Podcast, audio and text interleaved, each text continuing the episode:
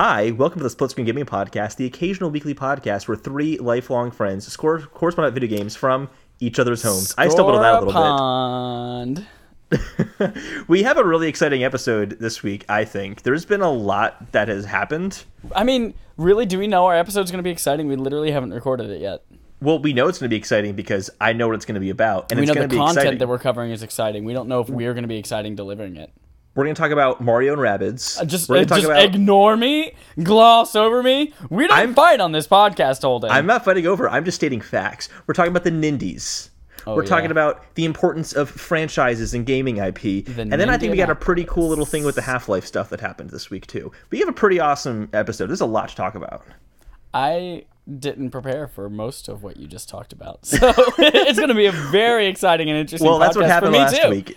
Vice I'll versa play the part of the audience, and I'll be like, "Wow, whoa," or the Owen Wilson Star Wars, "Wow, wow, wow, wow." Oh, I just found this video online, and it is it is Owen Wilson just saying "wow," but every clip includes his nose being removed, and it's just like his mouth and his eyes, and his eyes are really big. It's the most random thing I've Oh, ever I seen. I hate the internet. I hate it. Uh, people are like the internet's beginning it will be filled with a wonderful bountiful amounts of knowledge that all of us can learn from and weird videos including owen wilson saying wow, wow. Hey, we've internet's done this place. occasionally weekly thing. Night, like, I think this is the third Wednesday in a row. it is the third wednesday in a row You're welcome, America and Australia and Spain and all those Just- other places that listen. Just knew that your week you know if maybe it wasn't so going so great midway through it you have something awesome happen the split screen gaming podcast if it was a great week it's now even better because Yeah. the split screen gaming podcast is on wednesday And you know I what don't else know if is happens gonna in be a regular Midway? thing They go out of business and sell all of their games, like Gauntlet. Midway games. that was sad though but this is a good thing that's not a good You're thing this is right. a good thing You're right. So, Chad, we'll Yep. talk about Mario versus Rabbids in a second. Yeah, but I want to hear about Uncharted Last um, Uncharted uh, Lost Legacy. I almost called it Uncharted Last Light because I played Metro Last Light this Uncharted week as well. Last Light. you a you go ahead, Chad. I want to hear all about you playing Uncharted Lost Legacy. Uh, I'm gonna give I'm not going like to take a chance to play for a uh, while. So our, our initial segment of the show, for those of you who are listening for the first time, hi, I love you. Pretend there's a little kiss mark on your cheek from where I got you earlier because I'm part Italian. Um, what I played this week That's started racist. with I'm Italian. I don't kiss people on the cheek. I'm part Italian and I kiss some people on the cheek. But if you're all Italian, you would kiss everyone on the cheek. That's right. Exactly. Okay. Cool. Keep- keep Pokemon going. Yellow on my 3DS. Were, were you really? Yep. Why? Yep. Uh, because I finished Uncharted Lost Legacy and I was waiting for Rabbids to come out, and I was like, you know what? I'm gonna I'm gonna hurry up and uh, finish Pokemon Yellow real quick. And I only beat one gym leader, so Real quick. You can just beat those games real quick. well, I mean, I was already halfway through, and I quit right after I got Mew using the little trainer trick. Mm-hmm. Um, so I played that for a couple of days on my 3DS, and then I beat Uncharted Lost Legacy. So I think last time I said I was on chapter five of 12 question mark, and then I went up at the end like this, and then Josh told me the next day that there were only nine chapters, and that I was a lot closer to the end than I thought I was. Um, and I finished it, and it was really, really good. I love the dynamic between Nadine and Chloe. Um, I would absolutely pay to play another full game with Chloe as the protagonist. Totally into that and their little dynamic there. Uh, it does kind of feel like I think the way I've been putting it in my head, which is probably not a good metaphor. I'm not a good metaphoricizer. Um, or making up words on the spot. or that was an amazing word that I just made up, and you're just jealous because you have. I I am jealous. That was a that was a good one on the spot. Um, it's it's as if it's all the same exact mechanics of four, but you're playing as Chloe instead. Um, I imagine that's exactly what it was going to be. right. And it's as if somebody bought a tiny plot of land. They're like, oh man, I would love to build a little shed for my stuff here. And then they start building their shed, and you're like, oh man, you know what? I actually have a lot more stuff I would like to store in here instead. Uh, so I'm gonna try to pack it in. Uh, we'll make it really, really tall. Uh, and so like they were hamstrung from the beginning by the small amount of land that they bought. And I think the expectation that Naughty Dog put whenever they're like, "This is gonna be DLC," This is going to be a single player DLC add on chapter. It just kind of kept getting Uncharted 4. bigger and bigger and bigger. Right, and you can kind of feel that along the way. But it is still much better than most of the games out there. And you it's only 40 bucks, so it's it's already like a budget quote unquote title. Mm-hmm. Um It sounds like it's a lot shorter though than Uncharted it, Four. it is. It was like six uh, oh definitely than Uncharted. Is it 4. a is it only a third shorter because it's it's a third less than the cost of Uncharted Four? I don't know, and I honestly don't feel comfortable answering that because I don't think that's a good way to judge video games. Well, I think if you're going to make that comparison, considering they're the same exact type of gameplay, I think that's kind of fair. It's not like nope. you're comparing The Witcher Three and No, Mario. no, no, because uh, pacing has a big thing to do with it. How many giant set pieces and things like that has a big thing to do with it. And there were, there were, this game feels iterative. Every Uncharted feels like there's some big new thing, new piece of technology, new gameplay mechanic, new giant mind blowing set piece. And then this one feels in almost every way iterative. Um, I don't want to spoil anything, but it does some things that other games have done just in a much better way, but it's nothing like mind blowing or new mechanic wise. But I definitely enjoyed it a lot. I would probably like if I were rating it out of 41, I would rate it like a like a solid 34 out of 41. That's a good score. Um, but what I fucking love about it is that it does prove that you can have a very competent and awesome Uncharted game without Nathan Drake. And I think now that they see that, I'm very excited for the potential of seeing more projects like this down the road. Uh, so I very much enjoyed it. Absolutely worth 40 bucks. If you're an Uncharted fan, definitely worth playing. Go for it. You'll see some familiar faces that you love, like Chloe and her rockin' bod and her rapier wit. I think one thing I'm excited to hear about though is that it's not like, oh, here's two new characters in Uncharted. Here's some weird zany gimmick that makes this game appropriate Right. just for them. Right.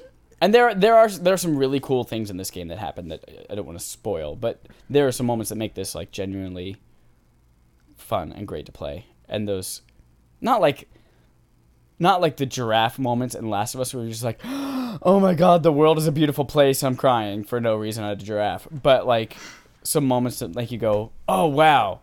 That was really fucking cool what I just played in this video game." So, good. Maybe I'll check it. out later on. I don't know yet. I liked Uncharted No, 4, you but I'm it. not a You know huge You just need money. fan of the series. You There's- I'm just That's all you need. the first, the fourth one was the only one in the franchise I've liked. Well, it's because you're stupid and you waited until you were 2,000 to play them. That's And right. I'm then 2,000 years you old, binge them and all I still at play once. video games. You're an idiot. Who says video games are for kids? I'm 2000. I still play video games. And then I played Mario plus Rabbids colon Well- Kingdom Battle. before we get to that, I have some games I actually played this week too. Was it Metro Last Light? One Light? game, Metro Last Light. Did you finish it? I did. And from beginning to end, and it is phenomenal. That those games are so so good, and the whole time I kept thinking, this is how it was on like PS3 and Xbox 360. I can't wait to see how the atmosphere and the tension is kind of ramped up when they have more power to kind of play with. yeah. because the atmosphere in that game is to me right on level with like a Metroid or something like that in terms of like how you feel and how the environment makes you feel. How did how would you compare this one to 2033? This is the sequel to Um, that one, right? Yeah, so it, I'll be honest, it's hard to make that comparison. A because I played Metro 2033 a little while ago, but also because when they remastered them, they tried to make them as seamless of experience as possible. So it kind of felt more like playing one gigantic game with two parts as opposed to playing game 1, game 2. Okay. So it was very seamless going into it, so it felt like a lot more of the same. But to me that's a really you- good thing. How would you compare it to Twisted Metal 2 on the PS1? considering I've never played Twisted Metal 2 in the PS1, I have no comment to say on that, but it was a lot better than uh, Star Fox Assault on the GameCube. Good. What about Star Fox Zero on the Wii U? It can't beat that. That's the best game of all time. I uh, think I'm going to stop doing this podcast with you now. To be fair, I've never played Star Fox Zero either, so. I thought you did. No, I didn't. You were so fucking excited for that game. No, I wasn't. What are you talking about? You were. You were like, "Oh man, Star Fox. I like Star Fox. I'm gonna play this Star Fox game." I've played Star Fox 64. I actually did play Star Fox Assault, and I didn't hate it as much as other people did. and Star Fox Adventures. I played both of those actually before I played Star Fox 64. I am just a gifting video gamers everywhere. Wow. There are so What many a- eye rolls I got from our audience after jelly that. bean. You are. Yep, that's me. But Metro Last Light is a truly special experience, and I can't. I'm not going to talk too much about it because Yeah. Chad has not played it. You have not played it, Chad. And I'm really excited for you to, to play this. I know you have it. I, I know do. you should play it at some point because they're very good games. They're very worthwhile. I'm thinking like Destiny comes out on Wednesday. Mm-hmm. I have a week of vacation starting on Thursday that I won't have my Nice, PS4, so I can't play congratulations. it. Wait, you won't have a PS4 Uh, no, I'm gonna be at the beach with my family. The whole time? You'll Yeah. be at the beach the entire week. Yeah. You're gonna sleep at the so beach. So then I'm gonna come back and I'm gonna play Destiny 2. And then I'm gonna have like just I'll probably have like a week where I'm like, all right, I've had enough of Destiny 2, but I'm waiting for South Park Butthole.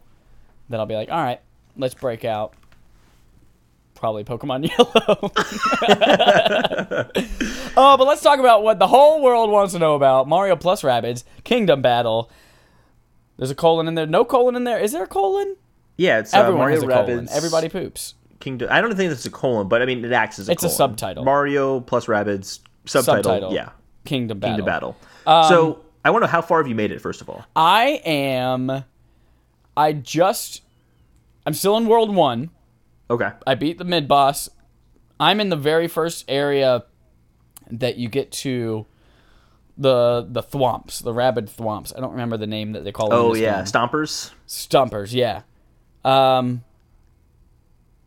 and this game is fucking great. It's really good. Yeah. This game is great. Each of these characters is unique as well, which I was surprised to find. I thought they were all going to be like just very very small variations. I thought you were gonna have here are some Mario characters that Ubisoft can't really do that much with because they're not their own characters. Yeah. And then you just have these generic rabbit characters on the side. But the rabbit characters take on a faux personality of one of the Mario characters. You have like a Luigi rabbit, a Peach rabbit, a Mario rabbit. The Peach rabbit is my favorite because she's so stuck up and into herself. I I really really like the Peach Rabbit and her stupid like getting beat to shit by a, a monster and then she's like stopping in the middle to take a selfie and she's like Yeah. so full of herself. It's awesome. she's and I, I've always been a big fan of the rabbits, but from everything that I've read too, people who hate rabbits and don't give a shit about them are actually finding them really charming in this game too. Yeah, so I had never played any other Rabbids games. From what I hear, they toned it down from other Rabbids games. Yeah, they There's don't not a lot as of, much in this game. They don't they don't scream a lot, but they do kind of leave it there if you do want it. So like as you're walking throughout the world, you might just kind of stumble upon two rabbits doing something weird, and you can choose to observe them if you want to. If not, you can just walk right past it. So they do a pretty good job of balancing that, I think. Yeah. Because the big criticism of the game going forward, before we heard about it, uh, before we heard officially what the game was, we just heard the rumors was, oh shit, Mario's going to be with those obnoxious fucking rabbits. I want no part of that. But so they, I think they kind of are so understood who their audience was. They are really funny in this game, but again, I- maybe it's because they're toning it down. But there's a great moment, and this is very early on. It's probably in all the trailers too, where Peach Rabbit meets Peach, and she kind of Yeah. walks up to Peach, like touches her dress, like, Puh, "This is like I'm way better than you, Peach." It was just, it was really funny. It was all through done through facial expressions, though. I really But- like it. Really like it a lot. I'm I'm hooked as fuck on it. Oh, I'm It super hooked as well. The gameplay, I don't I don't like strategy games.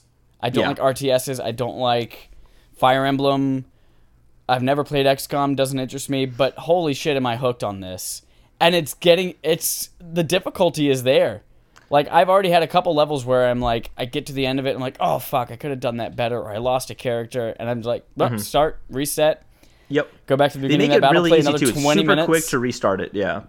Yeah, it's So- really easy to restart, but man, I'm I'm it, that Each- difficulty ramps up. each world takes a little while too. I was worried when I heard there's only four worlds in it, but I've been playing quite a bit, and I'm just making it. I'm not just making. it, I'm just starting out the third world. Yeah, I might be about four hours in, mm-hmm. and I'm I don't know how far I am through World One, but I'm I'm like one seven or one eight or something like that. One seven, I think. So, kind of the the mechanics of the game, kind of how it works for those who don't really know much about it, is that it is a tactical strategy game. But between these moments of tactical strategy, you have semi exploration to kind of find little hidden secrets, which is kind Yeah, of where some like, of the Mario mechanics come in. little baby puzzles, and they're not amazing puzzles, but it works really well to kind of keep you going. Like I've explored through World One now multiple times to collect everything inside Yeah, of it. once you I've- get like the pushing box and stuff. So I've now gotten everything in World One. World One's completely 100% done, and there's some really, really hard um, treasure chests to find Yeah. because there are points where they'll you can't rotate the camera, Right.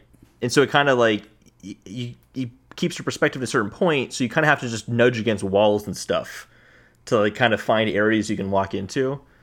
But they're not totally hidden where you would never find it unless you went through the whole place with the fine tooth time fine tooth co- comb. Minus one. I totally messed it up too. Minus one. There was one treasure chest in the first world that was devilishly hard to find, and I literally had to look it up Devilishly. devilishly hard. I had to Oh. look it up. But I found it because the internet told me. Oh, you cheater. Now, what do you have you been experimenting with the different characters at all and trying different characters out? I only have the first three plus Luigi. Okay. Uh, but yeah, I have tried Luigi, and he's more of like a sniper, which is cool. Yeah. Um, but I've, I haven't, I haven't powered anyone up yet, like with the skill tree. The skill tree was a little intimidating at first. it was, Um, yeah. So I was like, oh, I don't. like any don't RPG, know." the skill Yeah, trees are always intimidating at first. So I, uh, I got a move that allows Mario to jump on enemies as well after he does a team jump. That's But it- that's super useful. Yeah. Um, Luigi, that's you know the one thing about thing this though? game. What's really that? quick, Luigi is a great little mechanic. Just a little uh, pro tip. Luigi, you can get him set up so he can you can team jump, so you can kind of jump on one of your characters and he'll push you forward. Luigi can do that with two characters in the Yeah. same turn, and that's extremely useful for, for positioning him kind of far off Yeah. and then steady people out of the way. It's wonderful. Sorry, Um, keep going. I think the my biggest criticism of this game, and it's not really a criticism, but I feel like it's the first Mario game that is going to be completely inaccessible to a younger audience. Yeah, Like even even when you're 5 years old, you can jump around and have fun on a on a Super Mario World or a Mario Bros 3 or like a Mario Tennis or something like that. But mm-hmm. this game, first of all, there's so much reading. There's so many complex game mechanics that like this is I don't. this I know is it's a higher level game. I know it's intended for kids, quote unquote, but there are a lot of things in here where I'm like, oh yeah, this is definitely not made by Nintendo. There was a point, uh, actually, I just just just happened to me in the game. One of the characters had to have something bleeped out. they have I like guess that's a, why it's like E10 plus. E10 plus because there's it's suggested there's language Bleeps. bleeps, and not like actually bleep. Like in the little text box, there's like you know the colon asterisk number sign pound to like cover up a word. Oh, I think those four in that sequence means fuck. Oh damn it! Don't spoil it for me. Yeah. I was trying to decipher it. So I'm, My I'm only enjoying the shit out of it. I'm I'm enjoying it too. Can I just complain about one thing about this game? Yeah. The camera is awful. Uh, yeah. It bugs espe- the especially crap out in me. battle, you can only like four Specifically, only in battle. Yeah. In when you're walking around, you can control it full 360. When most not full parts while 360. Yeah, most parts. When you're in combat, it turns at 90 degree angles, but it's really more. There, even all those angles are kind of slightly off at 45 degrees. You never Yeah. have a dead on view, or if there are enemies up above, like in a higher ground area, Yeah. you can't see them. You kind of have to use what's called the tactic cam and then move around. But then it's hard to see where your character is to see if you have a good view. So some things to kind of have to work out in terms of getting a scope of what you're looking at in each match. But it's it's not impossible to work around, Yeah. and it ends up working out in the long run. It's a it's a very very good uh, adaptation of a Mario property with Yes. Ubisoft. Uh, I'm enjoying it. Everyone I know who's playing it is enjoying it, and I And- know that tomorrow for work, I have four hours of riding in a car, and I'm going to be playing all of that entire time. I'm going to be playing Mario Rabbids. Like, If your Switch lasts that long, oh, it will, because I'm going to turn down the brightness and put it on airplane mode. Four hours. I don't know if it's gonna last, man. You might want to bring It will. It lasts three hours on Zelda. Oh, I am having occasionally. I've I've only I've played it like an hour. I'm surprised you even played Zelda for three hours. How would you know? I played about an hour and a half on a TV, and then I played the rest of it handheld. And I have noticed about once every thirty minutes, it'll hang for about two seconds. Like I'll be in the middle of walking. On. TV? No, on the handheld mode. I'll be walking. Oh, really? And then it'll just kind of it'll stop and then it'll pick back up and it'll, they'll start walking again. So just kind of hang for a second as it kind of processes it. I've only been playing in portable mode, and I've not had any of those problems. Sounds like you have a faulty switch because it's supposed to mess up. It's supposed to mess up. That It makes is. It's part of the glitch of the game world with the rabbit and the goggles. That's what Oh, happens when games are made by up with- Ubisoft. what's up with the the kid, the Burger King kid from the 1990s, the cool kid from the Burger King Cl- Club? What are you talking about? Uh, the kid in the beginning who's making this Oh, yes. mask. That was so random. Yeah, so at the beginning of the game, they kind of lay out this really stupid reason as to why Mario and Rabbids are in the same world. And it's because in another dimension, there's a kid who made an invention that can combine objects together. And then the rabbits somehow teleport into his bedroom while he went to go make a Uh, snack. so with the teleportation and time machine, the washing machine. machine. thing. That's right. Whatever. I, is this a, is that a staple of like, the rabbits franchise? Yeah, and also that's the kid. oh my gosh, it does look exactly like him. That's the the cool kid with the visor from the Burger King Kids Club from the, the visor 1990s. is like the big MacGuffin of the game too. They Burger King should sue Nintendo. That's hysterical. Oh, Burger King. His name was Kid Vid. Oh, cool. Well, I'm I'm excited to have you play more of the game because the more I play it, the more I enjoy it. They're constantly throwing new types of enemies at you, or just like there are escort missions We have to escort someone from one place to another part of the map. Just they kind of play with the formula a little bit. It gets fun. It gets really. I mean, it, it starts out really fun. It just continues to stay fun. Titties. Very excite. So uh, Let's talk about some news. let's talk about some news. Let's save the Nindy stuff for last. Good, because I don't have any Nindy stuff because I forgot to watch it. I don't actually have that many news stories this week, but um, I thought I did. Now I'm looking at it right now. I'm like, oh shit. Yeah. I think let's see here. I'll start off here. So Sony is uh, Sony's PlayStation VR is getting a price cut, Yeah, it is. Which I'm not surprised by because I figured that they wouldn't release new hardware for a while, but they would cut the price once they kind of figure out the manufacturing of it and all that. Yeah, and so it falls it- in line with both the Vive and the Oculus getting price yeah, the- the last couple. and I'm sure the timing is not coincidental. Yeah. So it's now three ninety nine, and the three ninety nine is for the core PSVR set. Do you want to explain what the core PSVR set is, Chad? Same as before, just adds a camera. Sweet, sounds great.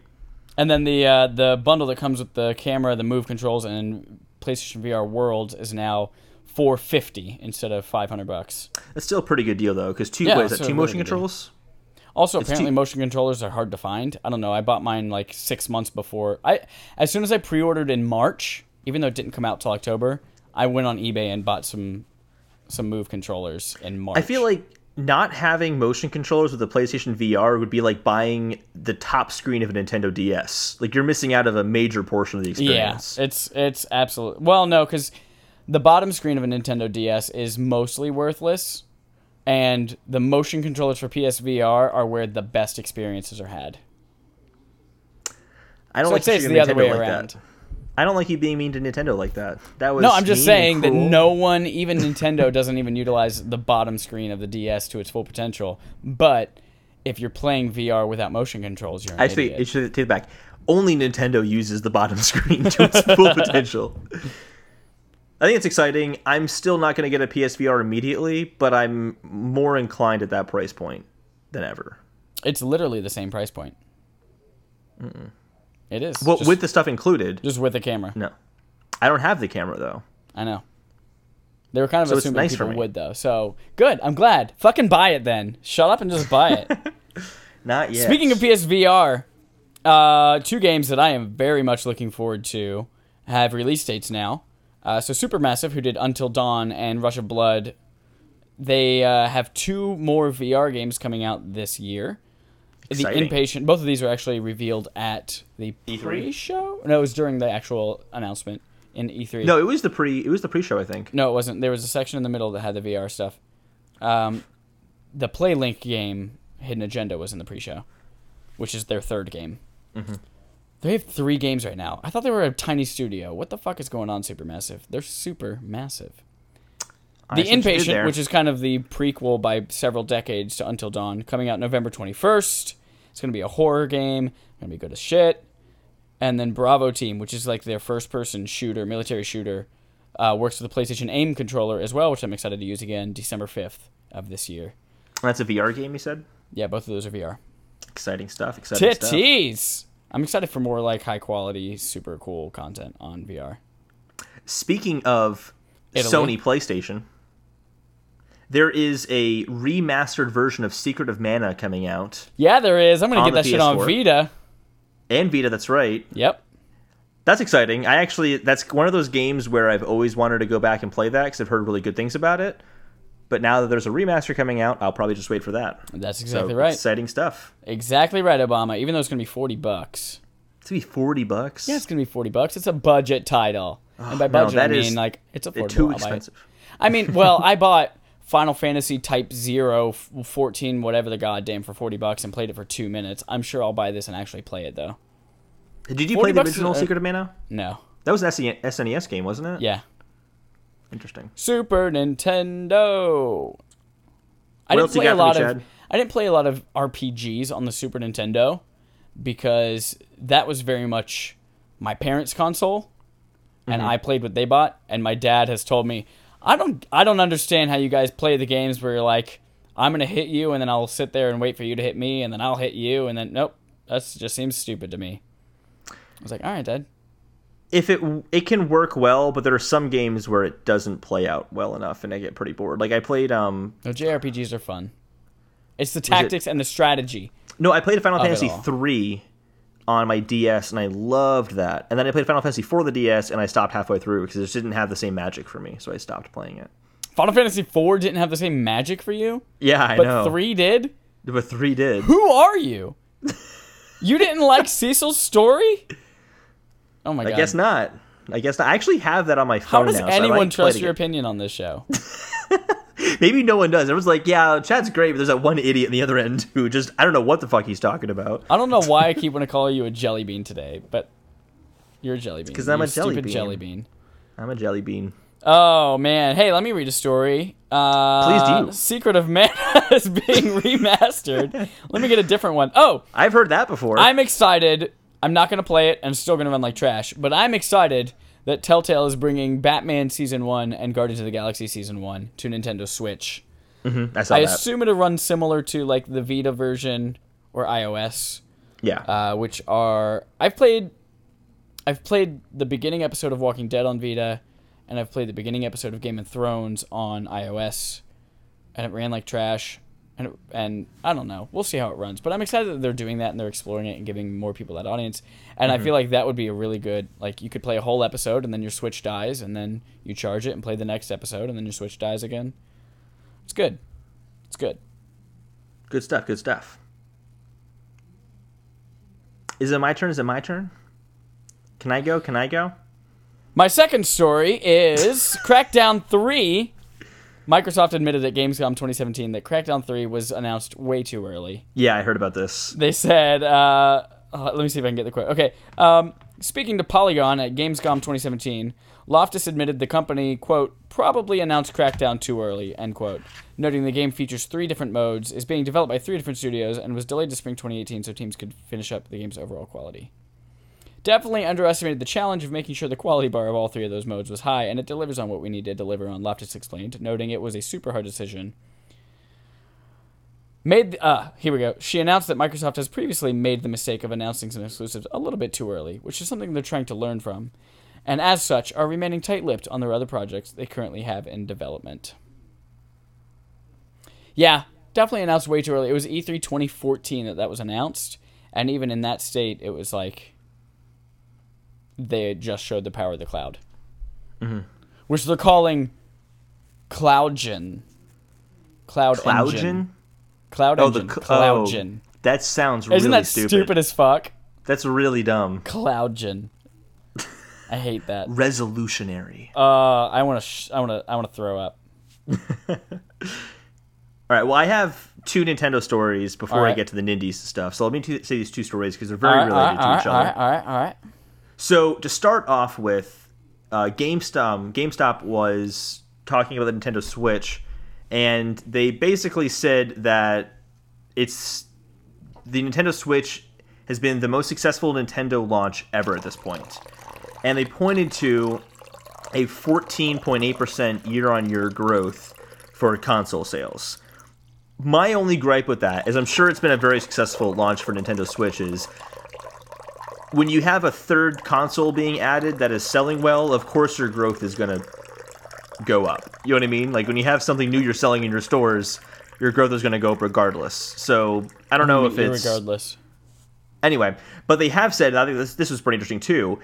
They have seen quote consistently high attach rates with over five to one since launch. That's a pretty high attach rate That- yeah, for a new console. Yeah. Now, to be fair, they count accessories in that.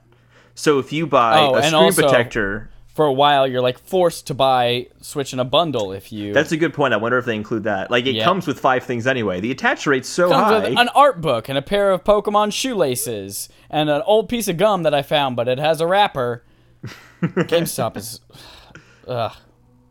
Yeah, not great. So, I, so this is actually funny. I went to trade in. I had a 360 when I got here. I'm like, oh, cool. I'm playing my 360 games when I get back. I'll Yep. play with the old Hitman. I'll play Fallout 3 because I have that. I'll play Mass Effect 2 again. This would be so exciting.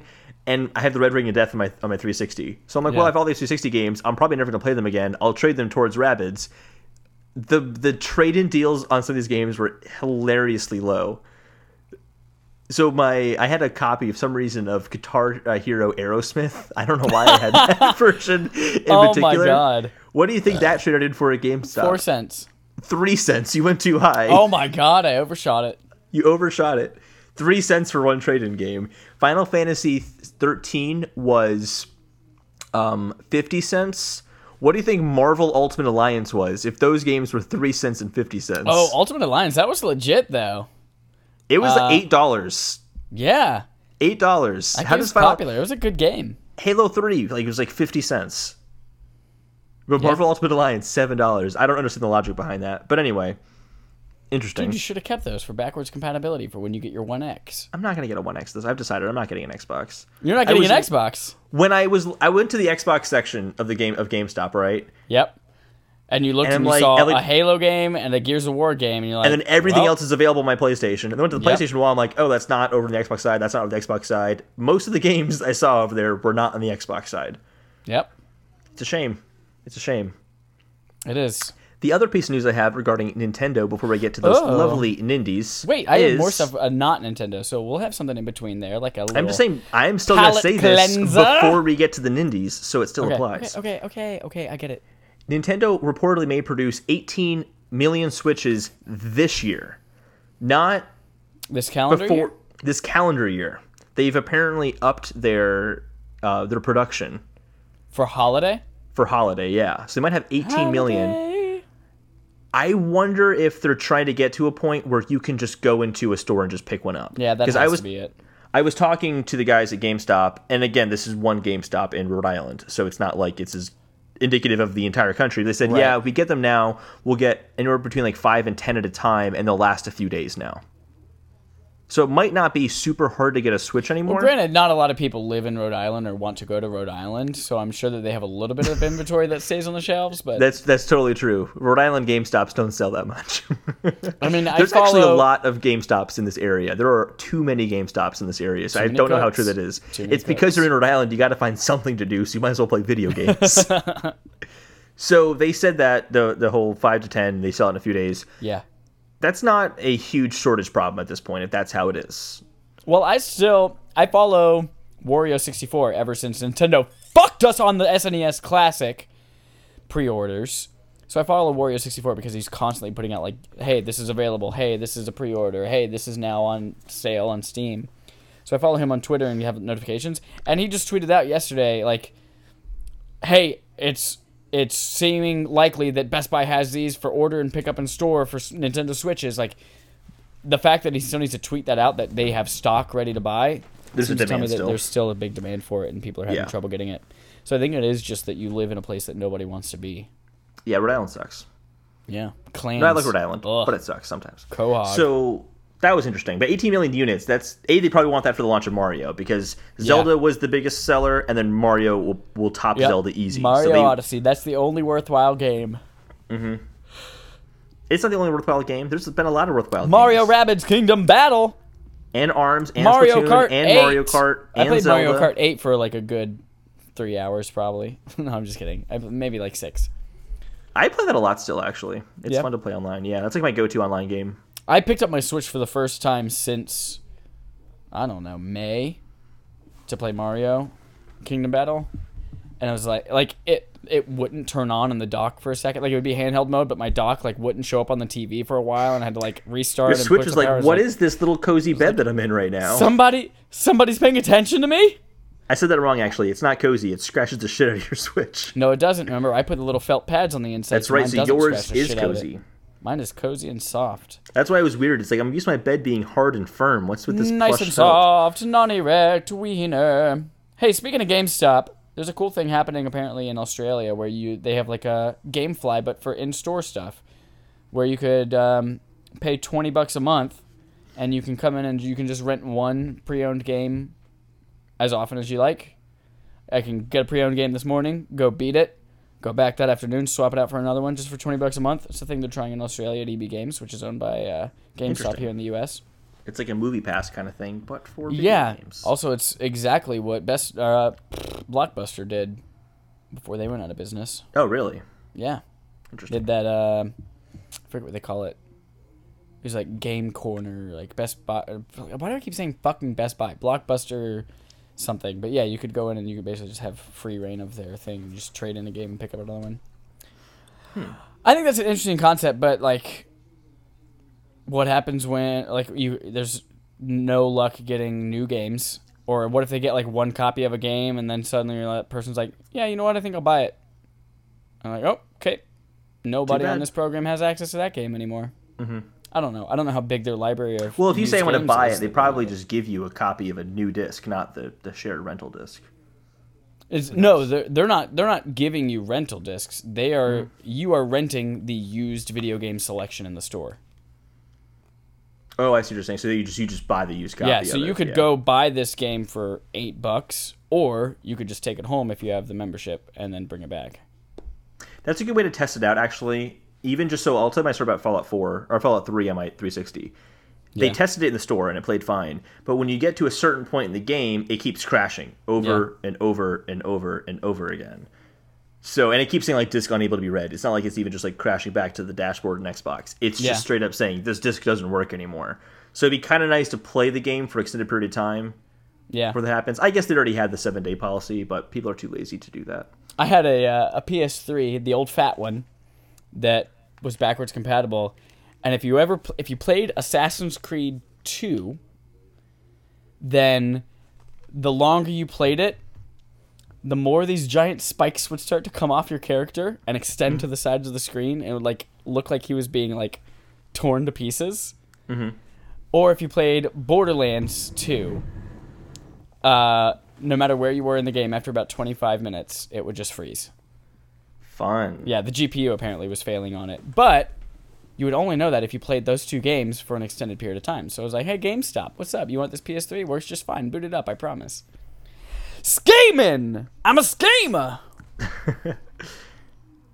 I actually do have one more story before the Nindies. What else do oh, you Oh, got, do though? you? Do you got one I more do. story? I got two more. Let me see if this one's worthwhile. I just clicked on it and it's taking a while to load. But Xbox, just kidding. Oh, this is apparently out today. I think the uh, there's a cool Assassin's Creed slash Final Fantasy 15 crossover. So if you're playing Final Fantasy What? 15, you can uh, they're like Assassin's items you can get. There's an Assassin's Creed outfit. Uh, let's see. There's like a festival. Yeah, some cool things. Apparently, it's not the first time that they've done that. Like in Final Fantasy 13, there was a crossover with uh, one of whatever the. Oh, I just threw up in my mouth a little bit when I hooked. Oh God! Oh my throat. Uh, apparently, in Final Fantasy 13, there was uh, like connection with whatever Assassin's Creed was out at that time. But I think that's really cool. Like two completely different developers and publishers are like, you know what? I like your game. I would love to like collaborate a little bit on something. That is cool. You get it, is cool. Square Enix and Ubisoft. We can all get along and hold hands and be friends. Well, I don't know about that. Uh, and then the last thing I just want to mention: Xbox One X pre-orders are the most. It's breaks the record. It is the most pre-ordered Xbox of all time. Isn't that crazy? I mean, what does that mean, though? I mean, there was one million pre-orders for the Xbox One. How many were there for the Xbox One X? they didn't give a number, but they said that it has been pre-ordered within the first five days of being available. It has been pre-ordered more than the original Xbox One. Wow, there are a uh, lot Than of people making bad decisions. I just found that surprising because it was aimed at such a a niche group of people with the 4K. Yeah, and the I'm surprised to hear that. Honestly, Yeah, we'll see But how I it mean, turns out. you I know don't what I feel was good about the long though? prospects of that system, though. we were What? talking just you and I this like a year ago when they announced we have an Xbox One S and it's a new sleeker version of our Xbox. But then next year there's the Scorpio, and then we were like, why would anyone buy an S if they know there's going to be a more powerful That's version true. next year? And There's just like, build up demand. yeah. I, I wonder if that was. I wonder if this is all of those people who were like, well, Like, every person gonna get an this S, year, I'm going to wait. Yeah, every person who wanted to get an Xbox waited. Yeah, Yeah. I would wait if I was going to get an Xbox. It's like if I heard that if the PlayStation 4 Slim came out and they said a year later PlayStation 4 Pro is going to come out, we'd see the exact same thing. Yeah, yeah, yeah, Yeah. yeah, yeah. That's all my news. That's all my news. Sweet. Please send me nudes. Don't send me nudes. Don't don't send me nudes either. So I have one more story. I thought this was interesting. Uh, if anyone who follows Half Life 3, I don't play Half Life. I've tried playing Half Life 2 before, but I played the Orange Box ver- version of it, which wasn't super solid. Like, the I think they call that the weird to me. OBV, the orange So- box version. Orange Box version. So I'm just so fascinated by the story of Half Life 3 specifically, though. Like, probably one of the most in demand games ever, but we've not heard really a blip about it. But it's like, is it real? Is it not real? And so what happened this week is that one of the head writers who left Valve January of last year submitted. Do you hear about this, Chad? Have you heard about this? Oh yeah, I heard about this. Hey, hey, have you heard about this? Have you heard about this? Did Did you hear this one? Let me he submitted a blog joke. post called Epistle 3, which really means episode 3, and he just details what would have happened in Half Life episode 3 without ever really calling upon it. Hey, here's the thing. I haven't ever played Half Life either. I did play like the beginning of two, and I was bored. But is Half Life Two Episode Three the same thing as Half Life Three? Because I know So- that Half Life Two Episode Three was always promised, but then also Yeah. just never came out. Yeah, And so, which one is this person de- detailing? So episode 3 specifically, I think what happened is they said we're going to release this trilogy of additional packs to the Half-Life 2 content, episodes 1, 2, and 3. It'll be a trilogy. And then it never came out, and I think people just kind of assumed like Lost Legacy, well, they were going to have this small little story and then it blossomed into a more full experience. And I think people kind of Gotcha, gotcha, assumed gotcha. that, so it was kind of like episode 3, Half-Life 3, and they kind of were equated almost. But he detailed all the plot details, let us know what it was, ends on a cliffhanger, and to me, this means that Half Life 3 or Half Life Episode 3 will never come out. I just can't see a scenario where the writer would want would detail a story for a game that's going to come out anyway. Yeah. I can't see it. I've looked into this. There are people online who still hold on to the fact that, oh no, no, this is the sign that Half Life 3 is still happening. No, you There's dummies. no way. You There's no stop way. it. At least not in whatever current form or whatever form it was way Yeah. back then. But then, this happened. But then, some maps leaked. nevertheless, she persisted.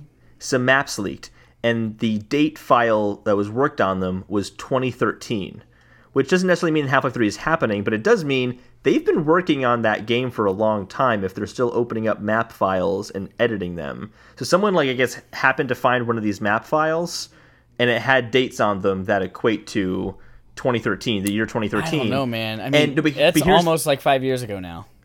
it, it's almost five years ago now, but it does mean that they were working in this game for a lot longer than than you would have expected if they just canceled it back in like 2000. What they said we were released in 2007. You'd imagine like 2010, like all right, guys, we're done. This isn't going to happen anymore at, at the very least. But 2013 means they worked on it for a long time. So my question is still like, what happened in there? Why did this game never get get made?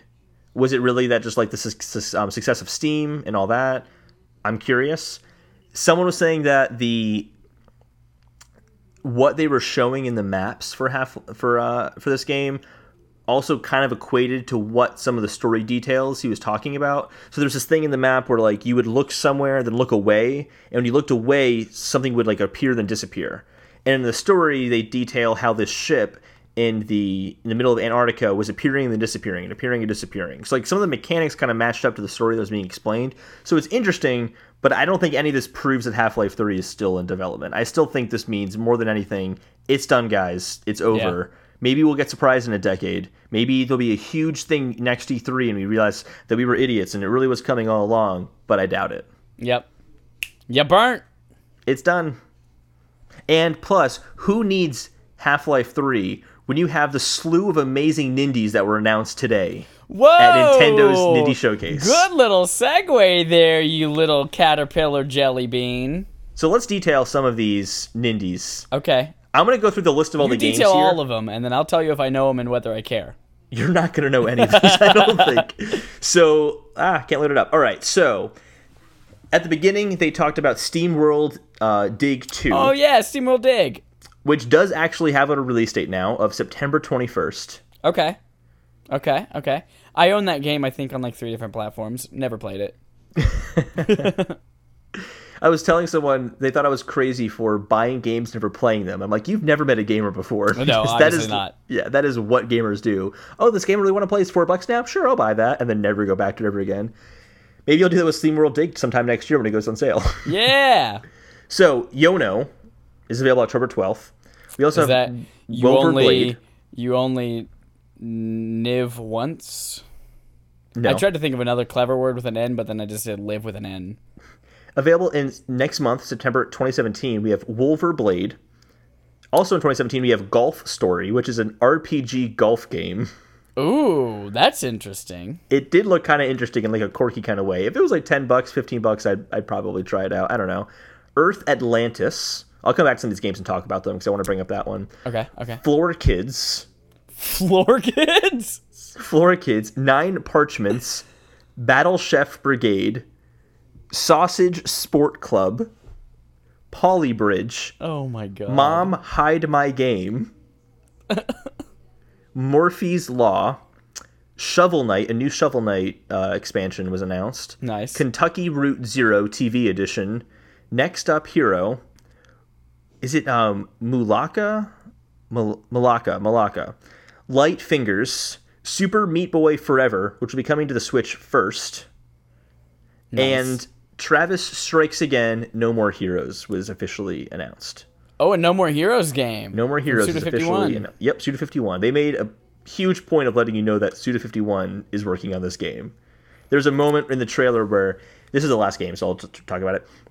They were uh, this guy was bashing someone's head in, and they kind of played it as if he was bashing through the camera lens, and the cracks in the camera lens spelled out "directed by Suda 51." like they let you know pretty directly. There Oh, wasn't man. that much. All of these games have the worst titles in the world. Speaking They're of worst screaming, titles, Don't play me. Ignore me. "Mom, hide my game." Mom, hide my game. Oh my god. that game is literally about you trying to look through rubble to find out where your mom hid your Nintendo DS. that is quite literally what that game looks like. But they kept That's- saying it's, not just that. real. I'm Too like, real. that's kind of what it looks like. So there's that. One that I at I first I saw it and I rolled my eyes. Then I'm kind of like, you know, this does look to be really fun to play, and that's Morphies Law. It is a competitive four on four shooter, third person game, third person shooter game. And at first I'm like, oh boy, that's dumb. But it has a really unique spin. And that is that when you shoot your enemies, you take mass away from them and add it to yourself. So if you shoot them in the head, Oh, so their head be-. Their head becomes smaller, your head becomes bigger. But it can get to the point where you are nothing but a pair of legs walking with a head because your torso is shot away. Or you can be so small that you can't fit into certain that you can now fit into certain areas in the map that you couldn't otherwise, or you're so big you can't walk into buildings anymore. So it's kind of like this balance of the more you lose, the eas- the harder it is to hit you, and then if you keep losing, it's easier to hit them. And it's kind of it seems like a kind of fun balance. It's something you kind of have to see and kind of see what these characters look like as they start with morphing, which is why it's called Morphies. I'm imagining like Bomberman. They don't look like Bomberman. Okay, cool. Perfect. Well, I imagined wrong. that game looked surprisingly interesting. Polybridge looked interesting. I don't really know exactly um, what like the thread is going to be in this game, but they kind of showed like the thread of how this game mechanic is turns into like an actual game. But I guess you're making bridges and then having cars drive over the bridges. But you can do things like have them catapult over the river instead. And it looked fun to see, but I'm not quite sure of what the gameplay of that is going to look like. Earth Atlantis. You should look up the uh, Earth Atlantis. It had a really cool art style where it takes place in the future where the world is mostly water now and you are Earth Atlantis, a submarine fighting all the robotic animal monsters down there, Horizon Zero Dawn style. And it's like a it's not an actual Horizon Zero Dawn style game. It is I sorry. it's a side scrolling like shooting game. What? I, I did not expect Morphies Law to look anything like what it looks like. I, I'm looking at pictures of it now. it's more realistic. I, mean, I kind of made it sound cartoony, but it looks kind yeah, of I was realistic. picturing like a, a top-down pixel. no, it is a third-person yeah, third person shooting game. Yeah, No, that's so cool. it does look kind of funny. So, do you, do you get to see I the see like characters? yeah, some guys with like giant legs that are the size of a building, and then like no arms and a head. Yeah. Oh so god, you that's, win each map. There's like an avatar for each person, kind of overstanding the city, and they get bigger as you add mass to them. So that the, whoever wins is whoever's avatar is the biggest. That's interesting. That looked kind of fun. Was, I saw that and I'm like, stupid third person shooter again. And I'm like, no, actually, that looks kind of fun. I would play that. but other than that, there wasn't really that much that stood out to me. All the games looked unique enough. Like, they're definitely, I saw why they were selected. None of them looked bad. There's definitely an audience for each of these games, but not that many of them spoke out to me. I think Golf Story looks like it'd be kind of fun, actually. Yeah. Earth Atlantis could be fun. If I could get like Mom Hide My Game and like a PlayStation Plus kind of thing for my Nintendo Switch, I would play it because I'm kind of curious, but I've never put money down on it. And I haven't played No More Heroes. Have you played No More Heroes before? I played No More Heroes. Yeah, when it came out on Wii, I never played it. it was it fun? How was it? it was it was fun. It was um, it's very like graphic for the the sake of being graphic, and like the way you I- charge up your your beam sword, which looks like a fluorescent light, is by like jerking it up and down with the Wii remote, like you're jacking off. But like.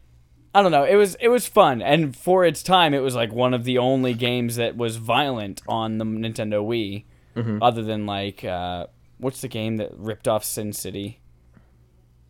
Mad not World. ripped it off. Mad World, yeah, it was all black Yeah. Mm-hmm. and white, and then yeah, um, yeah, it was it was uh it was pretty cool. Weird, very weird, but that's that's a Suda fifty one game for you.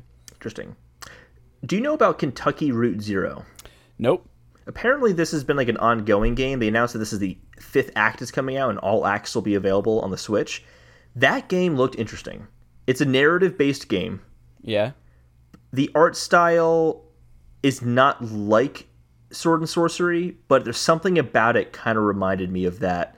Like indie, really kind of unique art style. It kind of. I'm looking at it now. It kind of looks similar to um, uh, fuck. What's that Tim Schafer game that came out?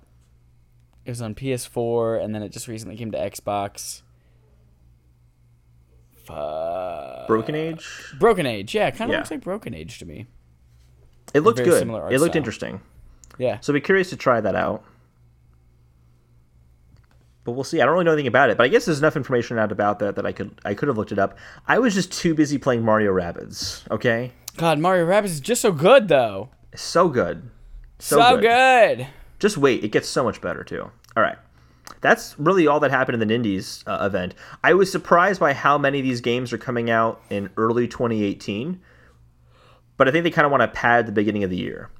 Either way, it's super cool to see that indie developers are coming to the Switch in such huge numbers like this. Because Yeah. even if the EAs, the Activisions, I mean, obviously Ubisoft is supporting the Switch. They made Mario Rabbids. It's indies games and Nintendo first party games. I think could support this console for the people who are interested in the Switch. Yeah, So I'm excited about it. yeah, yeah. Good stuff. Good stuff. Any of those stood out to you at all? Uh, don't know any of them, so no. No. Other than Super Meat Boy Forever? yeah. You don't know about Super Meat? Boy? I was Meat never Boy? really into Super Meat Boy. I tried it on my Vita. very hard. yeah, Super hard. yeah. And not in a Super fun way Meat. for me. Super Boy, super hard. Yep. Well, cool. Super Meat Boy hard. Hey Holden, Yeah. what's our topic of the week this week? topic of the week is the importance of gaming IP.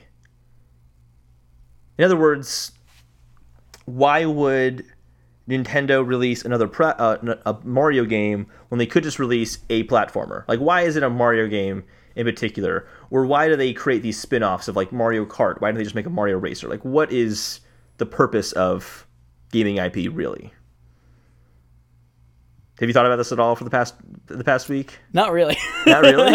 yeah, I go ahead and go ahead and hit me with what you got, and I'll chime in and give my opinion. Yeah, so I mean, I think that I actually have a, like a list here. I've been I've been a terrible podcast partner this week. Ah, you are the worst. You- You're literally texting on the Splatoon chat right now. Shut up! it's now the Mario Rabbids chat. That's true. It's just whatever Nintendo game we're talking about. So we have like a group chat of like people who play Mario Kart and Splatoon or just Nintendo Switch in general. We we join that because we're dorks, okay? But we love it. Dork is a whale penis. That's true. We are whale penises. Whale peni. So, I think that talking about the whole gaming gaming IP thing. So I think that it's gaming IP is designed as kind of like a label of this game is going to reach a certain quality. Like you have liked Metal Gear Solid games before. If you're going to play a stealth action game, you're going to play Metal Gear Solid over another stealth action game because you know the standard set by Metal Gear Metal Gear Metal Gear Solid. I just cannot talk this podcast at all. So I think it's it's a lot of like, hey, we know you like this game. Here's more of that same kind of game. Yeah, I think I I find it similar to. I'm trying not to talk about sales too much because I think that's an obvious. Oh yeah, and it sales obviously if it's a known quantity and it's something that people like, it's going to equate to better sales. That's why sequels always sell better. Anything with a number sells better. But uh, I like to equate it to like film directors, like an IP in gaming. Like it's a Mario game. It's going to have a certain level of polish. It's going to play really great. A Christopher Nolan movie is exactly. going to have a certain I'm gonna go see a. Christopher Nolan bo- movie. I know what I'm getting into. I know there's gonna be some kind of like time, uh, play with time or sequencing and things like that. And I know that it's gonna be a great film. Every once Mm-hmm. in a while, there may be some that are better or worse than others, but you kind of know what you're getting into. Like, I'm gonna go see every Martin Scorsese film, and I know what I'm getting into there. I'm gonna go see every James Gunn, and and I know kind of what I'm getting into. So I kind of equate the gaming IP more so than the developer um, with a film director. Mm-hmm. And it's just a way of letting you know when you jump into this, you know what you're getting into. You know it's Yeah. going to be quality, or you know, you know, not necessarily that it's going to be a quality game, but you know the quality of what you are getting into. Whether I'm you know it's going to be good or you know it's going to be bad. I think it's a good comparison because, like, it, going back to Christopher Nolan, like, I'm not a big war movie guy. So if Dunkirk had come out and it wasn't Christopher Nolan, I would have never seen that movie. Exactly. Yep. But because Christopher Nolan, I was willing to see something I wouldn't have otherwise tried out. Right. And that Same happens a lot. with Mario Rabbids. Exactly. Had this game It- come out and it was Rabbids and more Rayman characters together, nope, I wouldn't have played it at all. oh Wouldn't yeah, have thought no twice one, about no it. one would have. I mean, I've played a Rayman game. I've, I've played a couple of Rayman games. I played the original Rabbids on Wii, but like, yeah, yep, nope, that's a stupid kids game. And there are Suddenly certain put Mario in it, though. There are certain things you can ex- expect from Mario Rabbids to knowing there's a Mario game. There's going to be little secrets that you can discover. Yep. Like there's gonna be little things if you kind of explore and kind of go off the, the beaten path, you will find treasure or something like that. Like there'll be something, some sort of reward in doing that. Whereas like the Rabbids part of it says this is gonna be goofy and it's gonna have some kind of oddball humor thrown Yep. in there as well. So it kind of brings that There's be expectation. butt humor. There's gonna be. I like that when you're first introduced to the Rabbids, right off the bat, there are like three different Rabbids in 30 seconds who put something up their butt. or they're scratching their butt with it, or they pull something weird out of their butt, or they touch their butt on something. Because that's what Rabbids games are. Rabbids are just so funny. so They just I, speak to me. the more I've, I've I've kind of been thinking about this sort of the, the past week since we recorded the last episode, and I think that it it also means that by having a label on like a, a gaming franchise label on a game like Mario Rabbids, I might now be more inclined to try a tactical strategy game, whereas I never would have touched XCOM. I was just thinking about that while playing this. I was like, you know what? Maybe I will give XCOM a try. Exactly. It kind of it's like a gateway drug. It kind of brings you into different styles of games, and I think that's the brilliance of like the Hyrule Warriors and the Fire Emblem Warrior games that are coming out. Is that Right. if you don't play Dynasty Warrior games, but I really want to see Link destroy like hundreds of you know bokoblins at once. I'm gonna get Hyrule Warriors realize, hey, this is really fun. How do I do this again? Dynasty Warriors 9 is gonna be coming out on the PlayStation 4 at some point. Let's Yep. go ahead and, and try that out as well. So it kind of opens up doors for other gaming genres that you might not have ever explored before. And Nintendo in particular has been doing that for a very long time. If you even think back with their partnership with Game Freak and Pokemon, like Totally. Colin Moriarty like would famously it calls Pokemon baby's first JRPG. And mm-hmm. it's like it's a it's a fun thing with adorable monsters and a, and a known quantity that you like, and it's also like a surprisingly deep RPG with a team that you create and tailor and mm-hmm. And then when you play Final Fantasy, you realize, okay, this is something new and different, and it's deeper. And but I I kind of learned those steps from Pokemon beforehand. yeah. And And, I think- oftentimes they'll now have a very long and complex story that Pokemon lacked, but and that's the same kind of thing you're hearing about with Mario Rabbids. Yeah. The I think Dan Stapleton of IGN who reviewed Mario Rabbids, they picked him because he's a big XCOM fan. And they wanted his input on it. And his whole thing was, hey, it's definitely a simplified version of XCOM, but that's exactly what it should have it should have been. Would you like so I guess now like we were both enjoying Rabbids. Do you feel that you would try XCOM now? I do. I would definitely. I would want to try a demo or something first to like, because I've never. I've never enjoyed similar games to it in the past, but it, it has been five to ten years since I've tried one.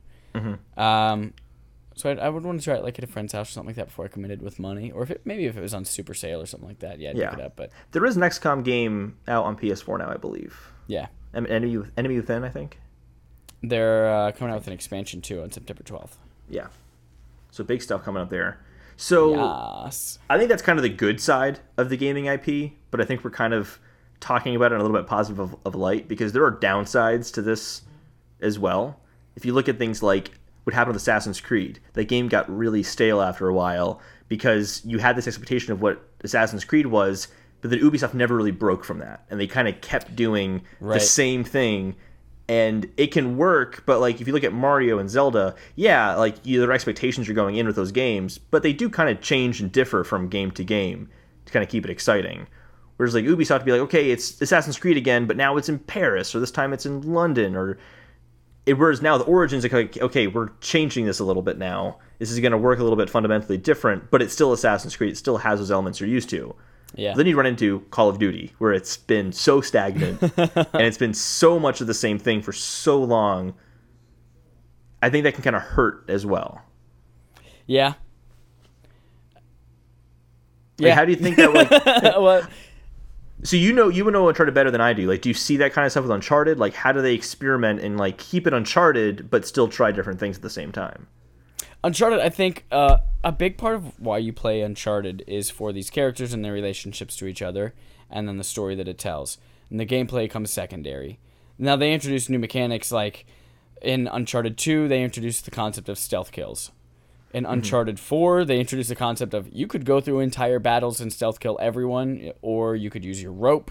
You could like there are so many different types of ways you could do all this kind of stuff. So each one kind of introduces new gameplay mechanics, but it's really all about how has the relationship with these characters changed, matured, introducing new characters to the to the series as well, um, and doing it in an expert expertly crafted way. So when it comes to those games, it's more about kind of making some subtle changes, but always pushing forward. And I think what people saw with Assassin's Creed and why that one in particular people got burnt out with is that it literally was just the same game, same fetch quests, all skinned with run over here, jump to the top of this tower, kill this guy. Yeah, every year. Yeah, every year, and it was always with a story that was so convoluted that you don't care about.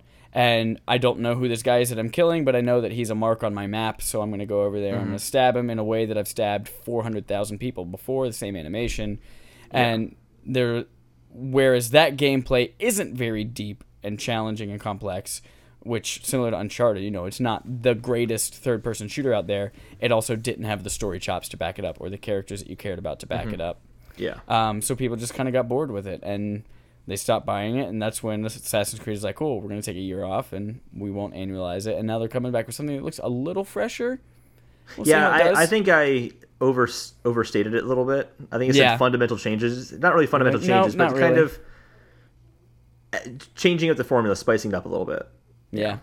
We'll see how people take to it, and Mm-hmm. uh, that comes out same day as Mario Odyssey, which I'm sure will sell a lot better. But actually, Mario I don't know if it's because smaller install base, but I actually don't even think that. I think that Mario wouldn't detract from the sales of Assassin's Creed. They're just two different of games. yeah. But also, people have wallets, so Yeah, but people who have wallets and money considerations probably don't have every system.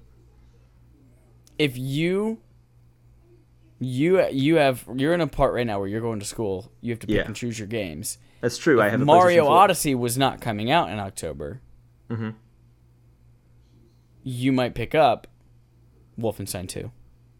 I was gonna say I'm not gonna pick up Assassin's Creed. I might pick up Wolfenstein, and yeah. you totally called but it out. since that was good on you. since Mario Odyssey is coming out, nope, you're not going to pick up Wolfenstein 2. You're going to pick up that first. I'll, I'll give you one other reason why. Even though they're get very different 2. Why I wouldn't get Wolfenstein 2 over Mario Odyssey as well? I still have Wolfenstein 1 and I need to play that. So I should do that first. Yeah, but you also have Mario Galaxy and Mario Galaxy 2. I actually should haven't play played those. those. games. I actually don't have that much experience with Mario games. The only Mario games that I've completed from beginning to end are Mario 64, Mario 3D Land, and like one of the new Super Mario Bros. Game, Bros. Wow, games. you suck. I don't have a lot of experience with Mario games. What games do you play other than Zelda? Oh, there's also Zelda. Oh my gosh. I don't know if this was a joke on Reddit or not. I have to did I send this to you? Nope. The pie chart. Okay, so this guy sent out like a what games do you play the most on Zelda? But he didn't uh, play on the Switch. I mean, and he didn't give people like choices. He made them write in their own. So Yeah. it was just like a bunch of like Zelda, Zelda Breath of the Wild, B O T W, and everyone spelled it out differently. And the entire pie chart is just Zelda every way spelled differently. it's hysterical. I'll send it to you. It's probably a joke, but it's still. I mean, it's kind of true. Yeah, Yeah. I also hate it.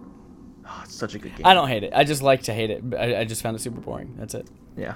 We have a whole Um, episode about it. You should check it out. We do. Chad thinks it's boring. And It's actually one of our most listened many to of episodes. you, it is, yeah, it's one of our most listened to. Many of you, I remember I was talking to Cameron, and Cameron's like, you know, ever since you argued that you found it boring, like I, I can't go back to it.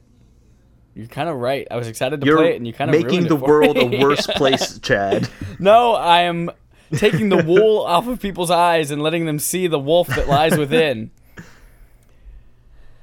Well, so yeah, does I that uh, anything else you wanted to say, kind of about the the importance of gaming IP? Um, I think No, I the, mean- the when it, when it comes to the the quality level that we're talking about, especially most importantly, you see it with Nintendo and all Yeah. of these characters that they've Well, had it- for decades, that's their lifeblood. Is those Exactly. franchises. and that's when they they have to be very conservative and they have to pick and choose where these uh, things appear and who they give them Mm-hmm. to because it is important and when you see Mario on a box you know it means a certain level of quality even if it's something like Mario and Sonic at the Olympic Games Yeah.